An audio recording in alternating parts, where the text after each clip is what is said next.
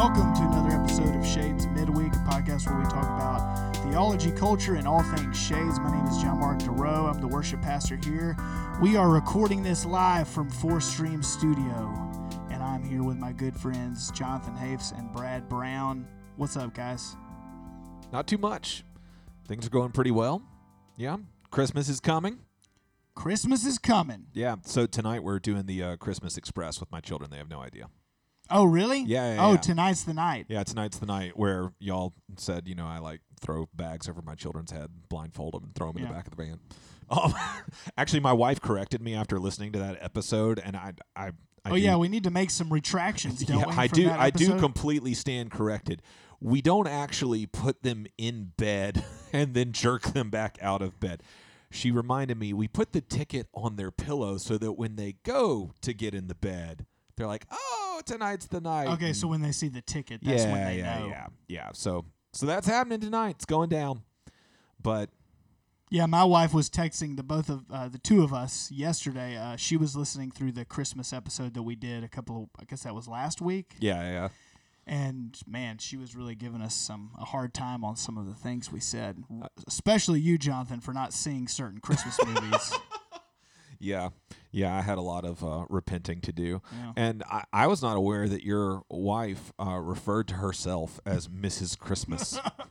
Apparently, this is a new thing, but as of this year, so next next year, we have Father Christmas, and my wife is Miss Mrs. Christmas. Christmas. So next year we're gonna have to have her on, uh, Yeah. offi- the official Mrs. Christmas. Yeah, for sure. But anyway, speaking of all things Christmas, uh, coming up next week on December the 24th, what other day would it be? We will have our candlelight Christmas Eve service at 4:30 p.m.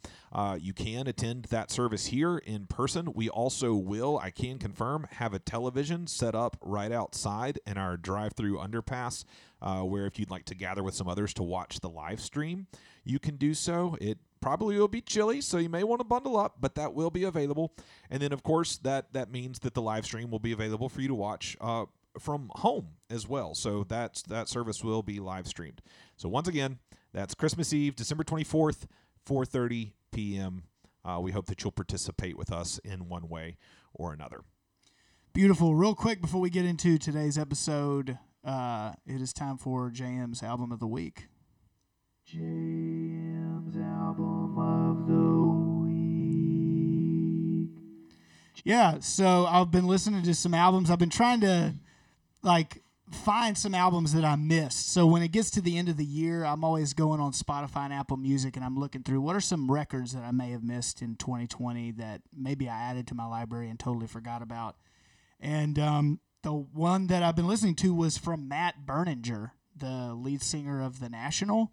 Oh. And uh, he had a solo album this year that I had just completely forgotten. I guess he put it out in October. I had not listened to it until this week, but it's called Serpentine Prison. And it is definitely a singer songwriter album, but it, it has that flair that they bring to the national albums.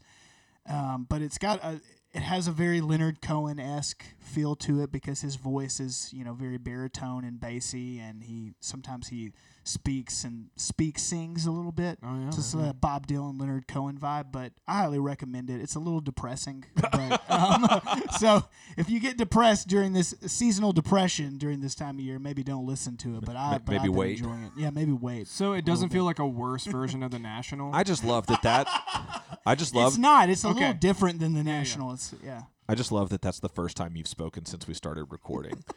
Because we, we were shaming Brad a little bit before before we started recording this episode. We were shaming him a little bit about Yeah. his throwing people under the bus and things as of late. So I thought maybe he was going to not talk at all in protest, but I've been working on active listening, so I thought I would It's good, man. practice it It's good this for you. no, I'm excited about that epi- uh, about that uh, recommendation though. Yeah. I I am not familiar with that artist, and I'll probably get shamed for this, but I'm not familiar with the National either. Uh, here So, we go. Yeah, yeah, I know, Wow. I know, but you know, I'll go check it out.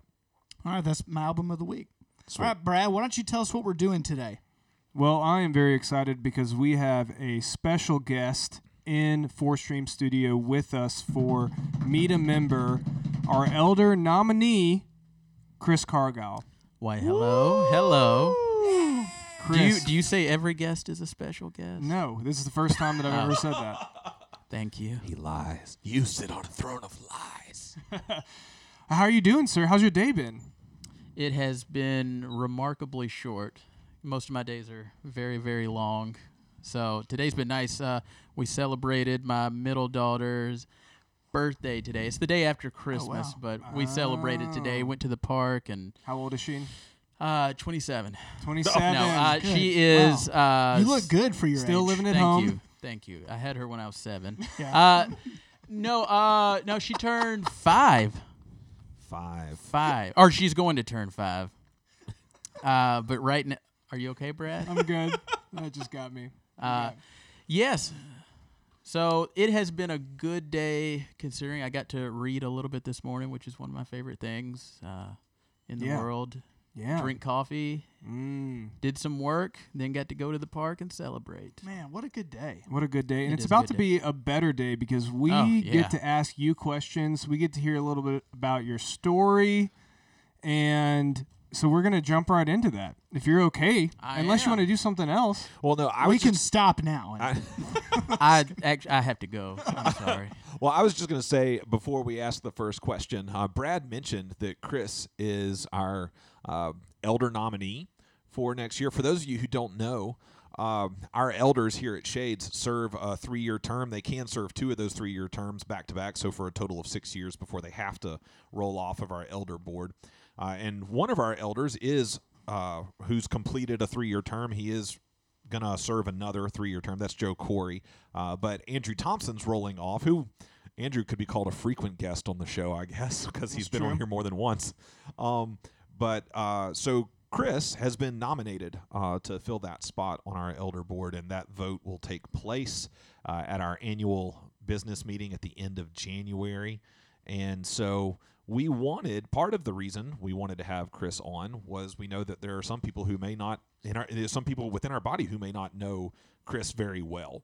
And so we thought it'd be great to do a meet a member with him just as a way of everybody getting to hear a little bit more of his uh his story and hear us grill him as hard as we can. Well, I would be honored, and I am honored since it's actually happening. Yeah. But I am a little offended that Andrew's been on here Three times. three times. This is my first time. I-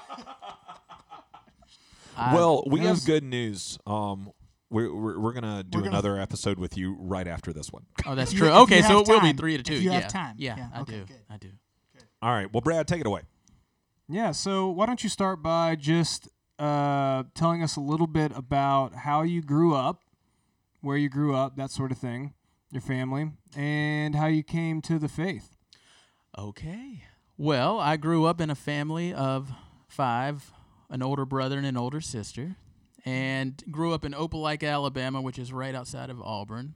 Mm-hmm. Uh, we I was raised in the church. I can't remember a time when I wasn't going to church. So that's just been part of my life from the beginning. But we went to a Pentecostal. Sorry, I just made a piece. Sorry. That's That's okay. all right. Y- You're Uh, good. It's fine. Yeah, yeah. Can we We'll get edit, can we get a sock to put on here? we'll edit that out. Hopefully, we're gonna get new mics next year. oh, good. Yeah, Santa. Claus. We're crossing our fingers. We'll see. Uh, well, I grew up in us in Assemblies of God. It was Pentecostal, very, very charismatic, and it uh, it evolved in many different ways over the years. Uh, some good ways and some bad. Tell us some of the bad ways. Oh, Let's just get right into it. Brad, just some of the good. Well, This is why I- we don't let Brad I'm just talk. kidding. You don't have to, unless you want to. And then that'd be cool. Well, no, I mean it helped in engender uh, uh, religious OCD in me uh, with the fear of going to hell. That was a biggie. And that's a real thing. It is Re- a very right? real thing. Uh, I developed a nervous tic in which I would compulsively ask God to forgive me over and over. Wow. It was very interesting. I think part of it was just being a kid and not understanding what was going on, and there was just definitely, uh, you know, uh, you you better go to every single altar call. And I was actually scandalized when we first came here, and you forgot to do the altar call. uh, the first time, I'm still waiting on the altar call. It's been years now. Uh, I haven't been able to rededicate my life. We can You have know- an altar call right now. It was usually it was usually one of those things of if uh if you you know the piano the music minister would get on the piano Yeah. and the pastor if you died tonight on your way home from church I'm like oh great that's a possibility uh would you go to heaven or hell Mm, so I mean I was uh, adamant on heaven so I went yeah. It's always interesting to me to hear someone come from a Pentecostal background and how similar in some ways it is to my Baptist background, although there are clearly some differences between the two traditions. yes, yes. But I will say, I mean, even even with that, uh, there was a lot of great things too, because there was a heavy emphasis on reading the Bible, and that was a huge part of just the uh, the, the culture in my house and in the church. You know, I don't know if we did a great job of learning how to interpret it very well, but I mean, as far as just reading it and memorizing, uh, it was it was fantastic, and the music was great.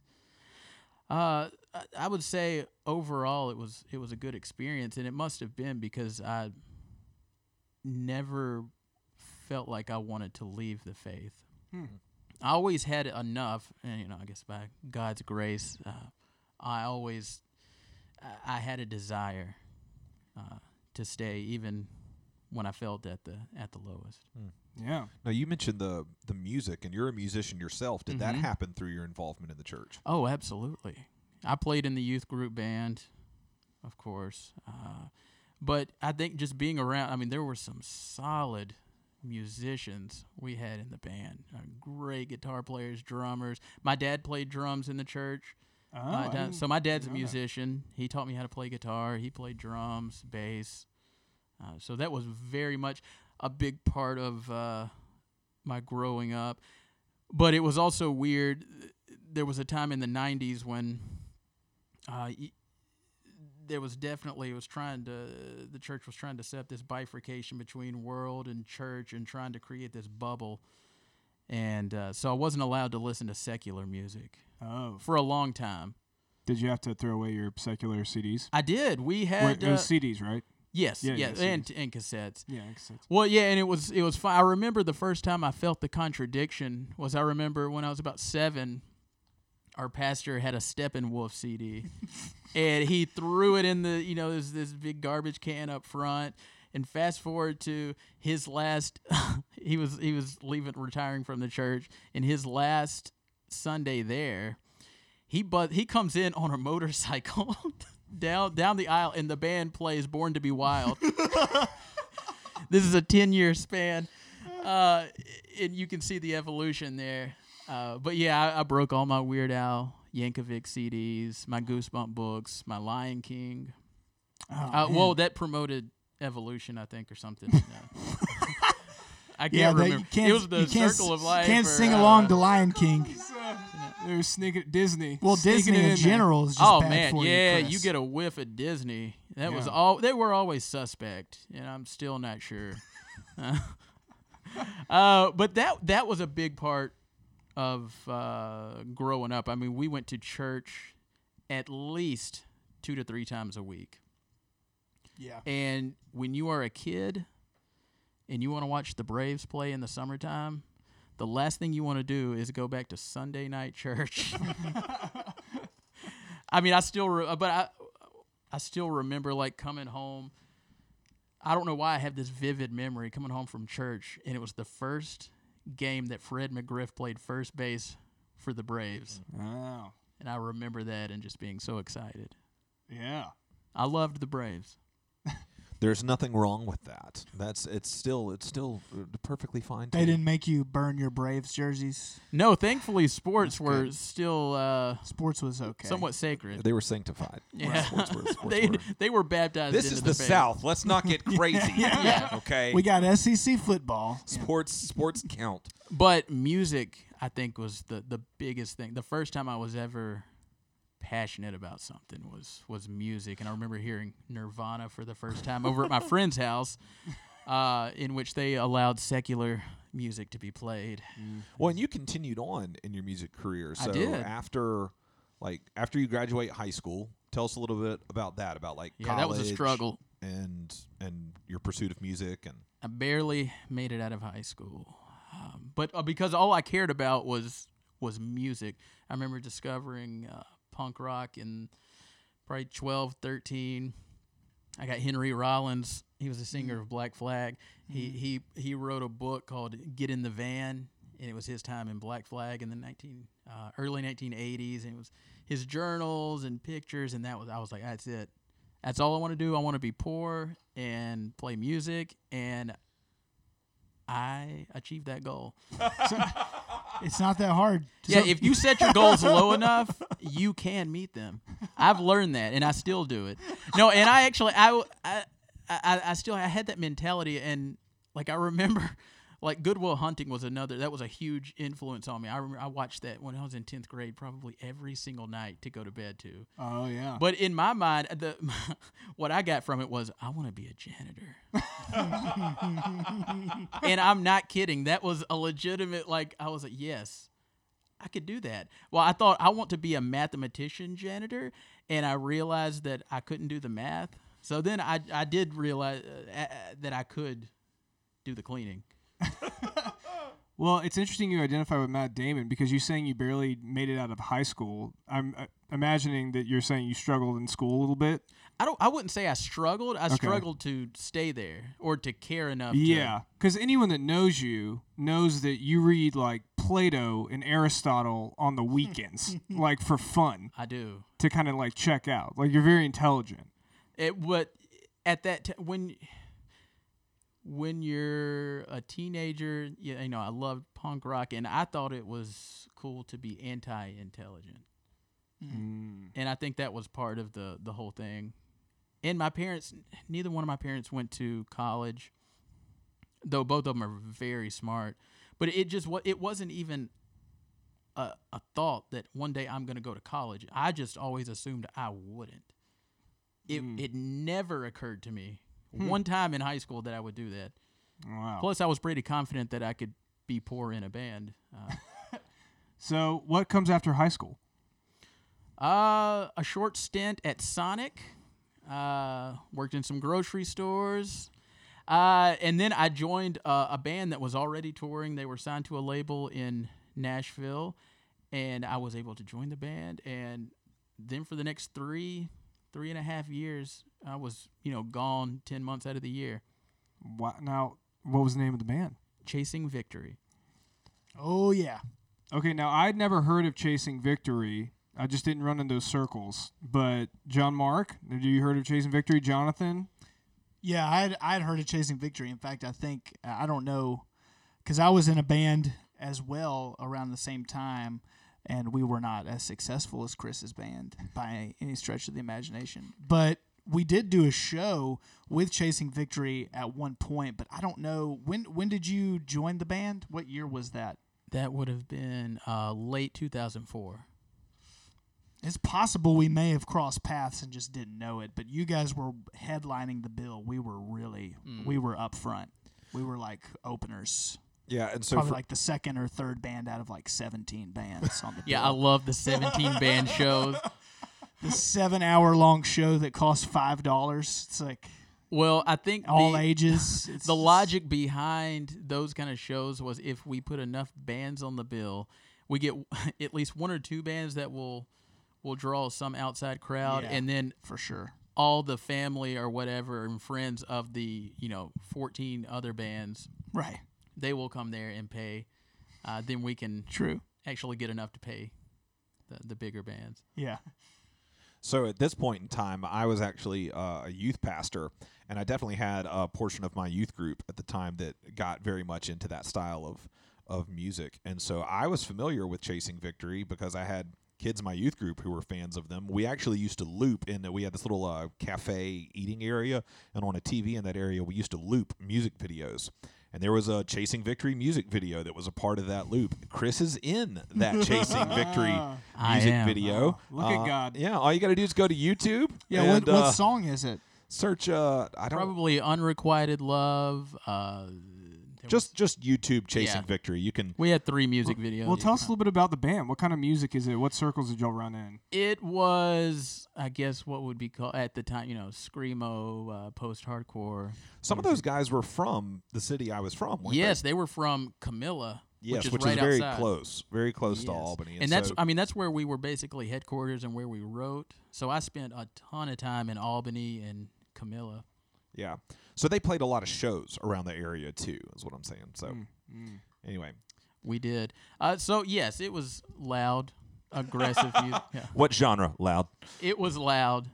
Uh, So when that time came to a conclusion, is that when you went to college? it is. I, I felt motivated at that point, and Did you think at one point that you were just gonna be in the band and for the rest of your life, kind of thing, or once you get in there and you you start to, to realize how much is uh, kind of playing the lottery. When you see bands that you know six months before were opening up for your band and then all of a sudden they're playing you know way bigger venues and just you know real quickly and you put out two records that you know everybody's like this is going to be the one. This is going to break you guys. And you know and it comes out and it's just like a a fart in the wind and it's Yeah, so college? Here we come. Yeah, I know. I, it was like we broke up a couple weeks after our second record came out, and I, you know, and it wasn't even this big dramatic thing. Yeah, yeah. It came out and it did, you know, better than we thought it was gonna do, but we were also just extremely tired Mm. of being gone all the time, being poor, and uh, although I spent the next ten years being poor, Didn't leave that behind. Yeah. took that with you. Yeah, that's when you realize, hey, I'm 22. All of my friends from high school that aren't addicted to drugs, they are graduated from college and, you know, starting their careers, and I'm going to college with their younger brothers and sisters. Yeah. So what'd you study in college? Social work. So, and that actually that ties back in with the Good Will Hunting Oh, because yeah. you know I, eventually my aspirations changed from being a mathematician janitor to being uh, Robin Williams character. And I was like, man, I want to do what he does. I didn't know what that was exactly. and my mom had a friend who was a social worker, and I found out, well, you could get to that place through this route, and there's not a lot of math classes. And that was actually a a big part of why I chose it. uh, math is going to come back to haunt me a lot in my life. Oh wow, it's a yeah. recurring theme. Yeah, it's yeah. Uh, it's a constant. Your great foe. I do plan to uh, conquer it one day, but I do take solace in the fact that C.S. Lewis was horrible at mathematics. Oh yeah, yeah. yeah. He was. So at what point in this narrative do you meet Jen? Who? Just kidding. Your- my your my lovely. So we actually met uh, about five months before the band broke up. I met her. I was home for just like a week, and then we were about to leave for a three month tour. And I met her at a a, a friend's uh, show. That was a death metal band that was playing in Auburn, and she came to the show. I was there to see another girl, but Now the truth. that didn't work out. uh, but I saw I saw Jennifer, my lovely wife, who was 18 at the time. I was 22, and uh, we exchanged uh, MySpace information. and and we talked the whole time I was on tour, and then band broke up, and I mean we st- we were dating In From- Opelika. in Opelika. Yeah. Yes, she started going to Auburn. Uh, she's from the Montgomery area, so she moved to Auburn to go to college. The band broke up. I started working. I delivered furniture and started going to school, and that was what led me here. And I don't know. We just it, it didn't take long to realize that she was who I was going to marry. I'd never thought about marriage before her. It was kind of like the same thing. I never thought about do I have to actually get a real job at some point? But then you know, but then you y- you know, you meet the the right person and all of a sudden it makes sense. So how long did y'all date before you proposed? Before uh, about 3 years before I proposed, we got married in 2011. How'd you propose? Oh. Oh. Forgot there for a second. yes, yes. Uh, I I woke her up Uh, well, I'm trying to think how to say this. Well, you're doing great so far. I can imagine a lot of scenarios. From a nap. from a nap uh, with uh, a song that uh, we that was kind of our song uh, by the band Say Anything, and she was asleep, and I put it on really high, and I blasted it, and it woke her up. She was scared and confused. So you propose. She says yes. Yes, never a And- doubt. And then do you move to Birmingham? No, we actually she got a job in Atlanta, and then so I I moved there. I got a job at Bed Bath and Beyond and quit after one day. Uh, this was probably the lowest point in my life. Every time I go to Bed Bath and Beyond, I always think if I had to work here. I mean, it just looks miserable. There's stuff Can that I- everywhere. Can I tell you? that Beyond section is something Yeah, else. you know what the Beyond is? The Beyond is the stock, which they put for some odd reason above the shelves. yeah. Okay. And let me tell you, they don't give you some nice guarded uh, ladder that zooms up to where you can't fall. First, my first day, I get up there, and you're standing on this flat part of the ladder, but the ledge only goes to your halfway up your shin. I'm like, what's going to keep me from falling? Five seventy five an hour is not worth this. See ya. Yeah, I remember meeting some guy in the break room. He was, said he was a stand-up comedian and he was just working there. I was like, "Oh my god, I gotta get help! I'm gonna fall, break my neck. Uh, I hate this. I hate my life."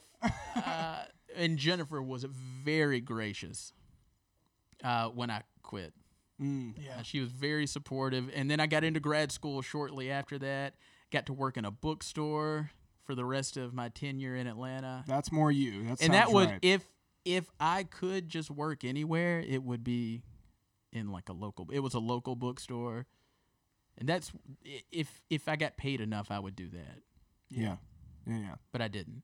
I mean, but then and so that leads us to moving to Birmingham. We went to college with Joseph Wansky. Of the Wansky clan, and he invited us. We were going to the Church of the Highlands, and then uh, you know we, we we're having trouble getting community there, and that was partly our fault. But it was just hard to get plugged in there.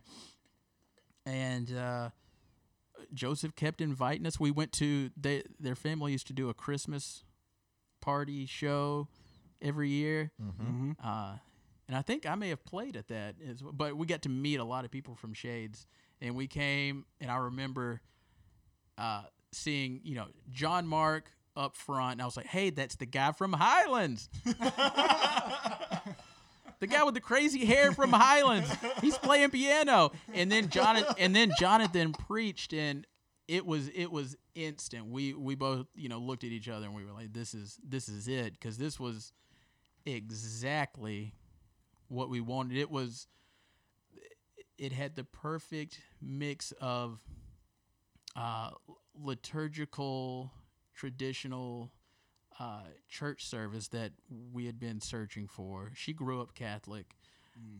I grew up with chaos. You know, it was it was the anti liturgy. You couldn't find that Catholic Pentecostal church in Birmingham. You know, it was hard Yeah. to find. Uh, they were real big on improvisation. yeah. Uh, you know, one minute you're preaching, the next the band's playing, we're knocking people out in the spirit.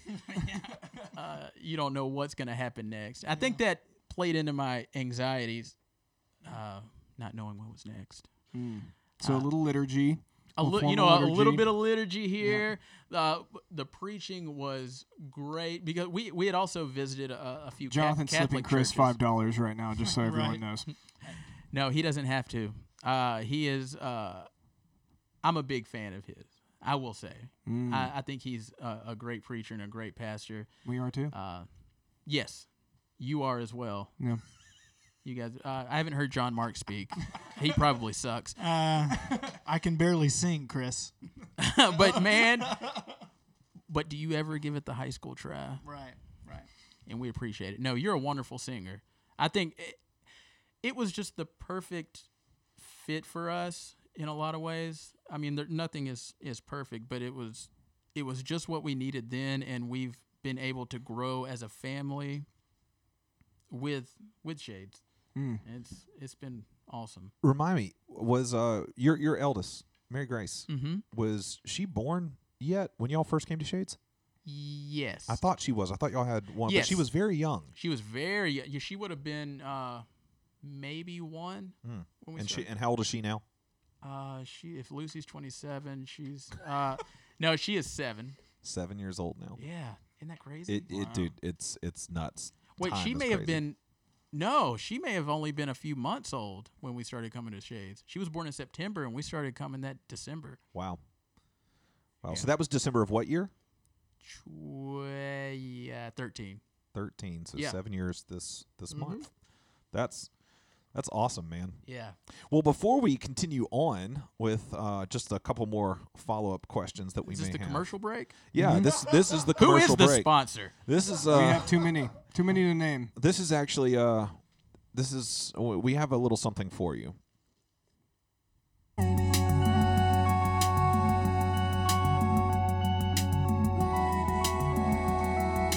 That's right, Chris. It's time for the lightning round. It's oh the boy. lightning round. Oh boy. You know what this is? He looks so excited. You know what this is? I understand the concept. Yeah, yeah. We're gonna. I'm gonna ask you some questions. You have to answer. Just get the bleep button yeah, ready. it's as quickly as you can. I'm not a good improv. Whatever comes to mind first. Seven. All right. so here we go. Uh, is there a nickname your parents used to call you? Furball. It's the first thing that came to his mind. Is there a reason? No, I don't want to know why. Okay, okay. I was very hairy when I came out. Kind of an Esau, if you will. yes, I, I very. I'm, I've Ah, always been an yes. Esau character. Yeah, yeah. Give me a bowl of soup and I will give Right. you anything you want. That's right. All right. Uh, what's the last song you downloaded? downloaded? Oh, uh, uh, Queens of the Stone Age album, Villains. Oh, do you like it? Yes. Well, I, I don't know what the last song. Though the last song is "The Evil Has Landed," so that would have been the last one to download. Mm. Fill in the blank. Taylor Swift is. Making good records. You like Taylor Swift? I like the last. Two, well, last. She just Three put or out four the- She just put Yeah. out another Yeah, album. she just put out she? another the one, yeah. second one you- this have year. you listened to that one yet? Yes, I have. I haven't, you know, I it- haven't. it's produced. You know, the last two have been produced by uh, one of the guys from the National, just Yeah, to tie it in. I know. uh, Uh, earlier. Dessner. Yes. Uh, what's his name? Bryce, Dessner. Bryce Dessner and uh, Jack Antonoff from uh, Bleachers and Fun, Yep. and they're both good records. Yeah. I would say. No, that's good. That's good. Uh, first celebrity crush. Uh, you remember that show Alex Mack on Nickelodeon? Oh yeah, yeah. Mm. Whatever her name, Alyssa something. All right, we'll keep moving. Uh, favorite junk food. Pizza. Mm. That's junk food. Does that count? I'm just kidding. No. I'm just kidding. Donuts. All right. Um, how many pull-ups can you do in a row? I did four last night. Are you serious? Yeah. Is that low? No, that's just like Oh. that's amazing. I mean, this is like a random question that I picked. Do you do that every night? No, not every night. Last night uh, we had uh, some friends over. Oh, a little contest, maybe. Yeah, yeah. He did four, so I made sure I could at least do four. You just have a pull-up bar. Then I passed around? out. Yeah. Okay. Well, we keep it uh, hanging by uh, in between the kitchen and the foyer. Oh yeah, just you know, a little workout when you're walking through. That's great. Um, are reindeers real creatures? Yes, How do you know? I've seen pictures. Okay. The- I mean, that's just very authoritative. I've looked that up before. They are real creatures. They're It called- is. We Yeah, don't they're call them reindeer here. We call them caribou. but everywhere else in the world calls them reindeer. Well, in that show Alone, that's on uh, Netflix, the guy Uh-huh. who won it the season before last, he uh, he talked about hunting reindeer. also known as the Uh-huh. caribou in North America. yeah, you've never you've never been to like a Christmas tree farm where they've had like live reindeer. I It's have a not. it's a species of deer with circumpolar distribution, native to Arctic, That's- subarctic. Are you on Wikipedia? right. Boreal and It's- it's one of the, uh, Northern Europe, Siberia, North He's a America. No, that's right out of, that's right, right out of my head, guys. Fun, fun fact: it's it's one of the only species of deer where both the male and female grow antlers. Oh wow, Mm. wow. Yeah, yeah. You heard it here, folks. Can you hunt for reindeer? Uh, caribou? Ah, yeah, if sure you have a gun. Caribou. Probably if you're Bow and arrow, Canadian, maybe? there's Yeah. probably a season in There's- Canada. Yeah. Yeah. That's true. Okay. Okay. Season okay. to be jolly. That's good. What's the fastest speed you've ever driven in a car? oh gosh. Uh, shoot, ninety five. In the tour tour bus van or tour Yeah, van? in the tour bus van. The tour bus van. Pulling the trailer. It was uh, it was wild. What was the what was the nicest? Uh, just out of curiosity, the nicest transportation you ever had while you were touring with Chasing Victory? Like, did you guys ever go up to like a Sprinter van? Because you know those started to get really popular, or like a like that type of style van. No, I don't. Aside from like, the I don't think we just had the fifteen passenger. yeah Uh, we we went through a couple of those Astro vans, yeah which was great. I loved that because we had a VCR and a TV. Oh, I remember watching Sling Blade. You know, on tour. That there's nothing like watching Carl from Sling Blade in the middle of the night. right. Uh, Did you guys get mattresses in there or anything like that? Uh, no, but we did have a curtain that separated the front from the back, and we did a puppet show once. Oh, that's cool. Okay. Um, this is kind of a desert island question, and it's really kind of an impossible question, but I'm going to ask it. Oh, please. Um, okay, desert island. You have to take one movie, Mm-hmm. one book. It can't be the Bible, and one food item. Okay, that's easy. I would take The Life Aquatic by Wes Anderson as my movie. Of course. Now, why is that? Oh, it's just my all-time favorite movie. Okay. I love, love, love Wes Anderson. He is just uh, perfection to me. Mm, Uh, book wise, Yeah. I would either it'd probably be uh, Anna Karenina. That's my favorite novel. I w- yeah.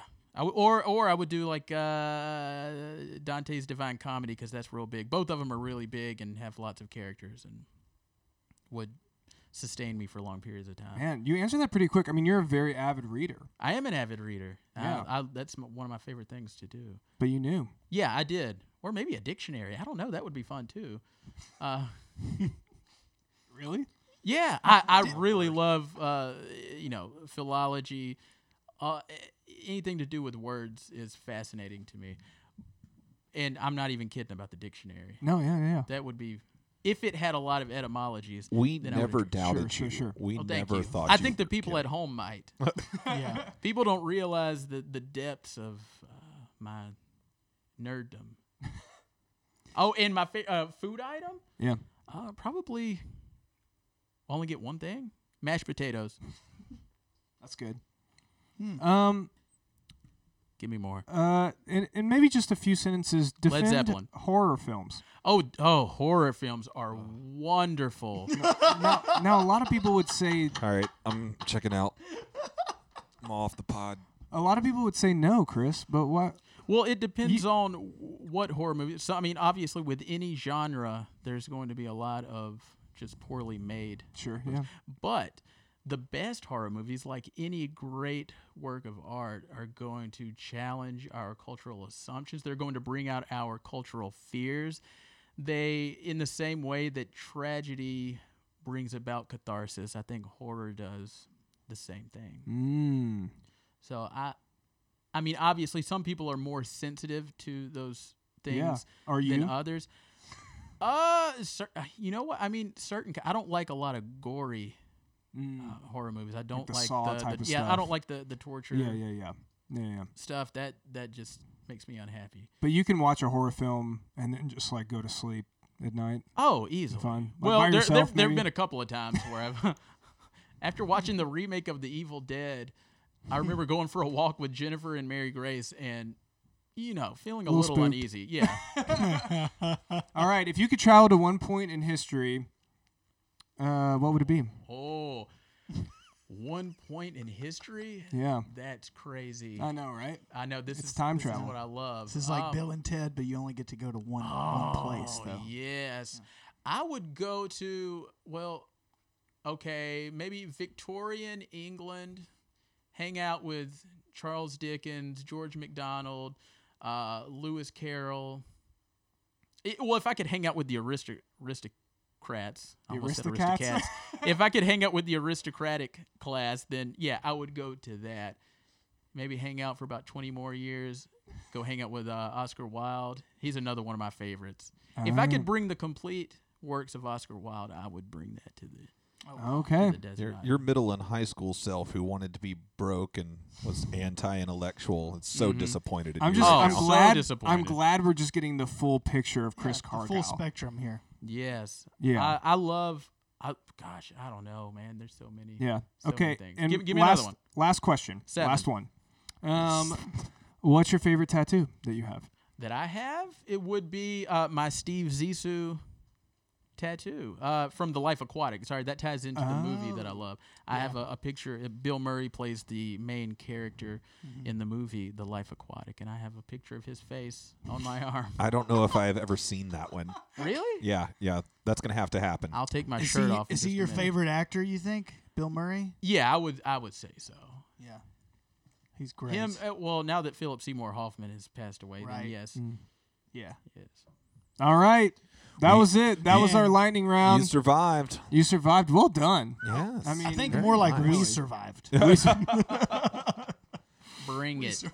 yes. I will start talking about Homer I, kn- I know you will. so quickly. I know you will. Well, Chris, just to kind of finish up a little bit right here, tell us a little bit about your work, uh, about what you do. Ah, yes, kind of going back to the Good Will Hunting. Uh, you know, I went down the social work uh, uh, discipline. I didn't know exactly what I wanted to do, but I know I wanted to do counseling eventually. And so I started as a clinical social worker uh, working in dialysis, and I still do that during the day. But I, you know, I always wanted to transition to doing private practice counseling. I just didn't know how I was going to do it. Uh, so then I started working, uh, doing some private practice through uh, with nursing homes. So doing some therapy with uh, the residents at the nursing home. And you know, every Sunday I would see Bo Armistead, Stead, Stead, Armistead. Either or. Yes. Tomato, tomato. I don't even know if he knows how to say it. But I, every time I would see him, I would ask him questions because I knew that he was very well respected and had a lot of knowledge on uh, psychotherapy. And so I would just, you know, every time I saw him, just pick his brain, tell him what I was reading, and you know, we'd have at least on my end great conversations. I don't know how he felt. he was very gracious though, as he always is. Of course. Uh, it, and then he one day, you know, asked me if I would want to come work, uh, with with him for him. But I mean, I'm it's private practice, but I wouldn't have any clients if it weren't for him. Now I've gotten you know a lot of momentum going, but he's still he's so he's so good at what he does and so well respected that everybody wants to go see him. And the fact that I'm associated with him has just been so well great well great for me Mm. I you, would say it's so you been a met him through. Shades. i did meet him through shades he is and he's an elder isn't he He is. Yes. he is. sorry jonathan was texting He's not paying attention. I'm actually He's on reading about which I'm reading about. which- Y'all are gonna make fun of me. I'm reading about which translation of Anna Karenina is best. ah I've, I've i've read the constance garnett and then i just got a new one a couple of months ago i forgot i think it may have been a husband and a wife that that did it uh, they were actually friends with uh, count leo uh, towards the end of his life i have that one it's uh, oxford classics edition if you want to look that up i know the people at home are very curious about which translation of anna karenina Most people have stopped listening by now, probably, and that's what Probably- we just I come don't to expect. Although Oh, it's it's yeah, not, not. It's it's not. It's not you. It's It's just not us. you. It's Oh, it's oh, us, yeah, yeah. So don't Oh, but uh, yeah. So uh, meeting Bo, that's just opened up so many doors and been such a blessing. So I, I do that in the afternoons after I and what's the name of the practice? sojourn counseling. Okay, and anybody could go to it. Please do. How would they? How would they do that? You can uh, go on our website. There's an Instagram too. I there's saw. an i- I started following the Instagram page. Yeah, sure. I guess. Uh, I uh, think I think you're on it. yeah, I know. I'm sure. I don't get on Instagram. Oh yeah. very much. Uh, but yes, you can find. We're on Instagram. You can Google us because I don't have the website off the top of my head. Maybe .org, sojourncounseling.org. That sounds real. Yeah. If not, Google will direct you. Uh, but please reach out if, if anybody needs anything. That I I love getting to do counseling. It's uh, a a crazy way that I get to incorporate one of my passions, which is human psychology and you know loving people uh, and getting to do it for a job, Mm. which is awesome. How would how would you say that your faith has shaped you as a counselor? I would say in in every way. Uh it it shapes my anthropology, uh, psychology, uh, the the liturgical shape of of humanity. I would say that I, I, I see the world that way because that's you know just what was given to me and I still find very credible and I think it's a great explanation for uh, existence as I've encountered it. And but as far as how do I incorporate that into actual therapy sessions, it depends on the person. Not everybody comes from that place. Most people are more shaped by our current culture uh, and enlightenment, uh, theistic, uh, moralistic deism uh, kind of outlook. Right. Um, so I, I meet them where they're at, but it's been a wonderful blessing to to get to. I find a lot of people who are feel lost, who don't know how to identify themselves. You know, we get told this lie that we're supposed to find our uh, our identity, um, and it always comes up empty if we're if it's not Christ shaped. And so that that's been a blessing being being able to point people towards the fact that you don't you are already given your identity just by virtue of being born. Uh, and at least just getting to uh, open up a different viewpoint for him has been massively helpful in hopefully helping people find meaning because I think there's a uh, a lot of people searching for that, and that leads to a lot of depression and despair. Would you say that even within the church, there can still be kind of a stereotype about who should go to counseling or who needs counseling? Uh, as far as what Speaking, I'm speaking on like a broad Mhm. kind of like uh, counseling is only for a certain type of person that has a struggle, but you know, for the average Joe, uh, they wouldn't need to go see a counselor. If they did, that would mean there's probably something really wrong with them. Yeah, you know, you do see a lot of uh, people being reticent to come to counseling as if that's a, a slap in the face of God or a sign of not having enough faith. Mm. And, you know, that's something that's hard to get over. I think, you know, I probably kind of had that outlook growing up. It felt like, oh no, I should just pray about it. And You should And be able while to I fix would it say- on your own. yeah, kinda, I should be able to. And if I don't, then I'm admitting God's defeat. Mm. But that's not as counseling is a lot more culturally accepted now than I think even just when I was growing up. Mm-hmm. Sure. Yeah. So I haven't run into that a lot, I would say. But I, I mean, I do get most of the clients that come to me are are Christian in some sense. Uh, they at least have some affiliation. So that's been helpful because then I can use if if they have that foundation and they you know see the world through that lens somewhat, then I can use all those resources, the biblical worldview, to you know help them kind of reshape the way they see the world and they see themselves. Mm-hmm. And that, I mean that's that's about as good as it gets. Yeah. Especially you know especially when people are are suffering, getting to point towards Paul and how to be content in that and how to know that this is not necessarily not a punishment. This can be a, a blessing to suffer. And it's what what do you do with that? How do you turn that into something that glorifies God? Mm. That's I I try I, I've u- I use that so much, and it really does when you when you start to reframe things, it can completely change the way you see the world and yourself and your experience of it. Yeah. Well, Chris, we are really excited um, to have you uh, become a part of the Elder Board. It's been a joy of ours just to get to know you and uh, Jen and your girls over the last seven years.